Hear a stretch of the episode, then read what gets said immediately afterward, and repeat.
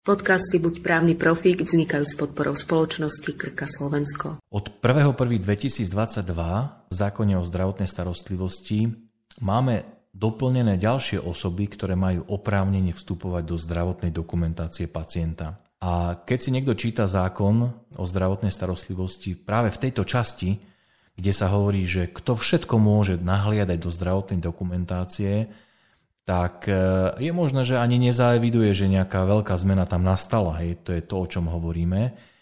Ale pre tých, ktorí pôsobia ako skúšajúci v rámci klinického skúšania na Slovensku, tak je to zmena, ktorá je akože naozaj, naozaj pomerne významná a ktorá sa týka povinnosti sprístupniť zdravotnú dokumentáciu, v ktorej sa vedú údaje o klinickom skúšaní vo vzťahu ku účastníkovi klinického skúšania, to znamená k pacientovi, ktorý dal súhlas na to, že bude účastníkom klinického skúšania pre monitora. To znamená pre osobu, ktorá je poverená zadávateľom klinického skúšania, aby kontrolovala správnosť postupu skúšajúceho, či všetko robí všetko tak, ako je v protokole, či zapisuje všetky údaje takým spôsobom, ako to vlastne dokumenty klinického skúšania od neho vyžadujú.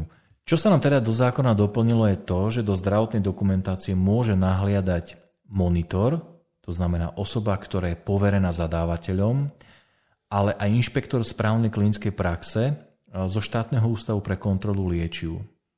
Takže to je tá zmena, je, že teraz, keď vám ako skúšajúcemu zaklope na dvere monitor, to znamená osoba, ktorá kontroluje, či postupujete správne ako skúšajúci, alebo vám zaklope na dvere vašej ambulancie inšpektor správnej klinické praxe a tieto dve osoby budú chcieť za účelom výkonu vlastne tej kontrolnej kompetencie eh, nahliadať do zdravotnej dokumentácie účastníka klinického skúšania, tak práve na základe tohto paragrafu im zdravotnú dokumentáciu máte povinnosť sprístupniť. Do akej dokumentácie môže monitor nahliadať? Týka sa to len papierovej formy alebo aj elektronickej zdravotnej knižky?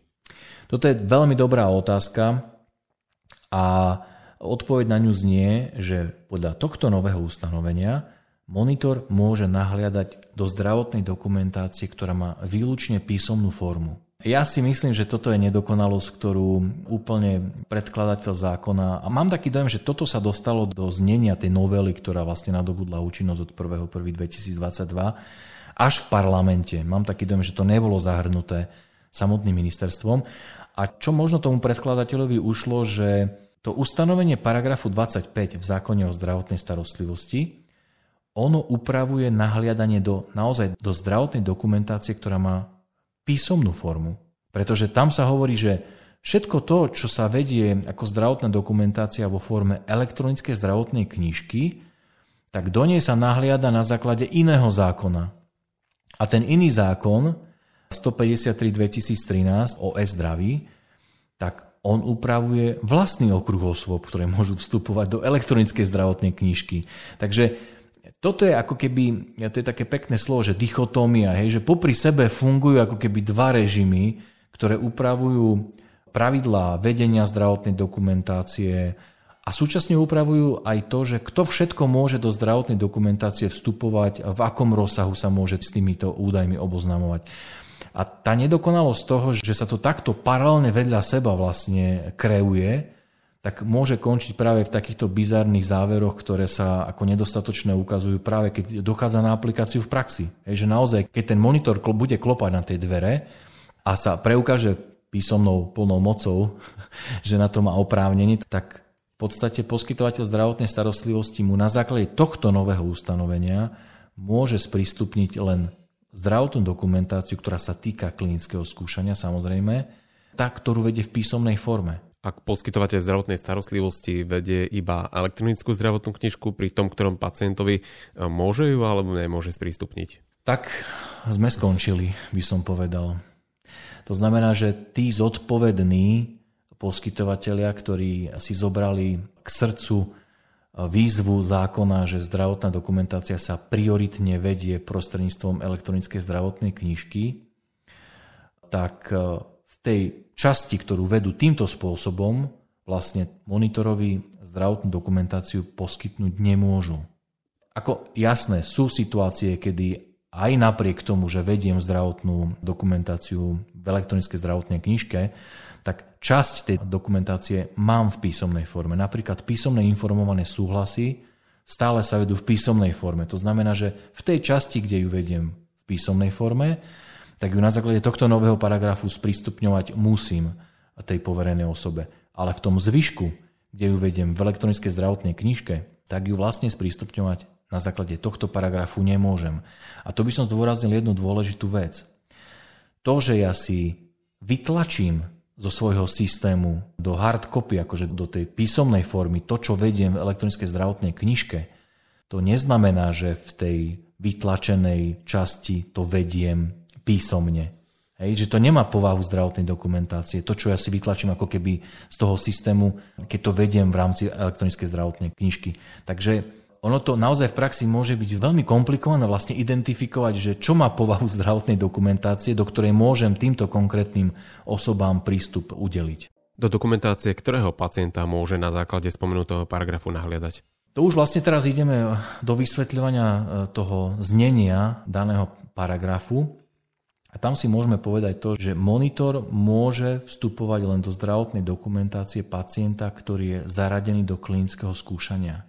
To znamená, že vždy musí byť jasné, či pacient, z ktorého zdravotnú dokumentáciu má kontrola, alebo ktorá sa mu má sprístupniť, či tento pacient je vlastne účastníkom klinického skúšania, ktoré e, daný monitor má oprávnenie na základe poverenia zadávateľa kontrolovať. Takže vždy sa to týka tohto. A čo je ešte zaujímavé, je to, že my si môžeme položiť otázku, že tieto osoby môžu kontrolovať zdravotnú dokumentáciu len na centre? Aj predstav si, že ty si skúšajúci, ktorý pracuje v ambulancii XY, ktorá vykonáva e, klinické skúšanie. Máš normálne zmluvu so zadávateľom a máš pacientov, ktorí dali súhlas, ktorí chodia k tebe ako tvoji pacienti, dali súhlas, že budú účastníky klinického skúšania. Ale títo pacienti, oni môžu chodiť aj k iným lekárom, iných špecializácií. Oni môžu mať rôzne druhy zdravotných problémov.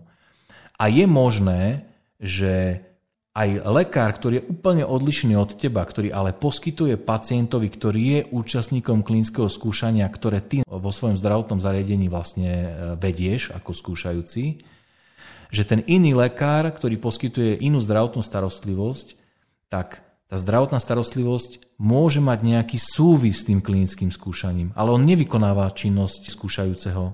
Ale ten pacient, ktorý chodí k tebe, aj k nemu, je účastníkom klinického skúšania a ja si osobne myslím, že to oprávnenie vstupovať sa môže vykladať tak, že monitor by v podstate mohol vstúpiť aj do zdravotnej dokumentácie poskytovateľa zdravotnej starostlivosti, ktoré nie je síce centrom, ktoré vedie zdravotnú dokumentáciu, ktoré obsahuje také záznamy o tom účastníkovi klinického skúšania, ktoré sú napríklad z nejakého dôvodu dôležité, ktoré sú podstatné.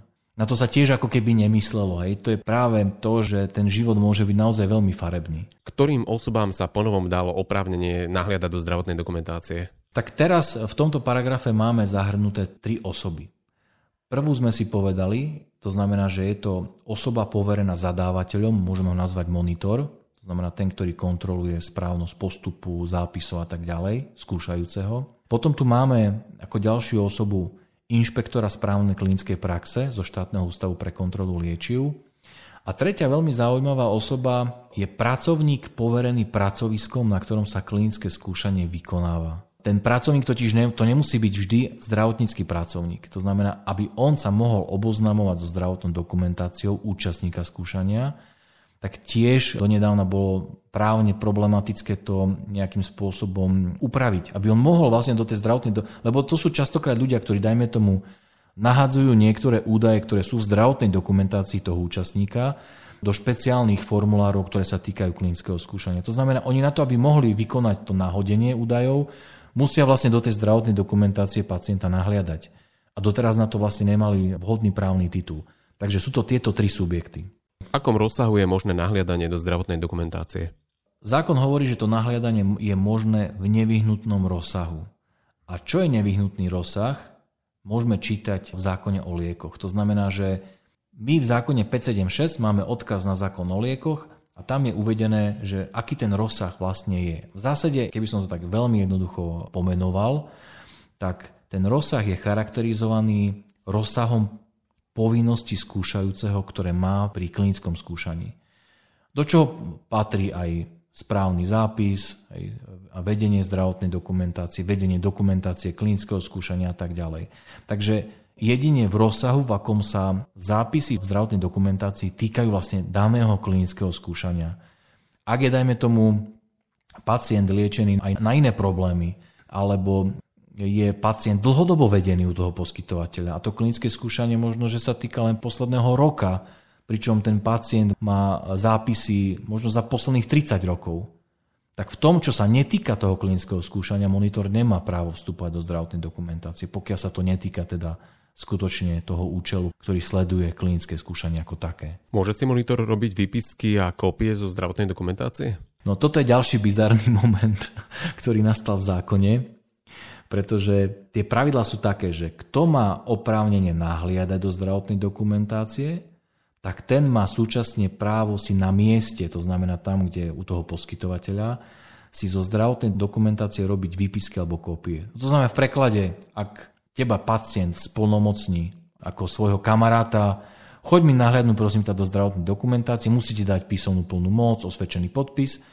a tebe poskytovateľ umožní vstup do zdravotnej, položiť ju na stôl pred teba, nech sa páči a ty máš právo si začať robiť výpisky. Normálne poznámky, niekde si to zapisuješ do počítača alebo tak, alebo normálne zoberieš mobilný telefón a si tú dokumentáciu nafotíš. Toto právo máš. Ako náhle máš právo nahliadať, môže si robiť výpisky a kópie. A teraz, v čom je ten bizar, čo je naozaj akože veľmi úsmevné, je to, že zákon obsahuje špeciálne ustanovenie, ktoré hovorí, že v prípade osôb, ja to neviem, ako ani to mám povedať, lebo čo hovorí zákon je vlastne, že odkazuje na ustanovenie, ktoré v zákone nie je. Hej? Že hovorí, že osoby, ktoré sú spomenuté v písmene R, tak nemajú právo robiť si výpisky a kópie. Jedine ak je takouto osobou inšpektor správnej klinickej praxe, ktorý si môže robiť pseudonymizované výpisky alebo kópie. To vysvetlíme, čo to je, že čo je pseudonymizácia, ale z toho ako keby vyplývalo, že monitor si nesmie robiť výpisky. On môže síce nahliadať, ale nesmie si robiť výpisky a kópie. Len problém je v tom, že toto obmedzenie odkazuje na také ustanovenie zákona, ktoré v zákone nie je. To znamená, že z môjho pohľadu si osobne myslím, že pokiaľ nedôjde k zmene alebo k oprave tejto chyby, tak ja si osobne myslím, že monitor si výpisky a kópie robiť môže. Že zákon mu to nezakazuje, pretože ako sme si povedali, všeobecne platí pravidlo, že ak máš právo nahliadať, tak si môžeš robiť aj výpisky a kópie. A keďže obmedzenie, ktoré ďalej stanovené odkazuje na písmeno, ktoré v zákone nie je, no tak jednoducho si myslím, že takéto obmedzenie u monitora momentálne neplatí. Podcasty Buď právny profík vznikajú s podporou spoločnosti Krka Slovensko.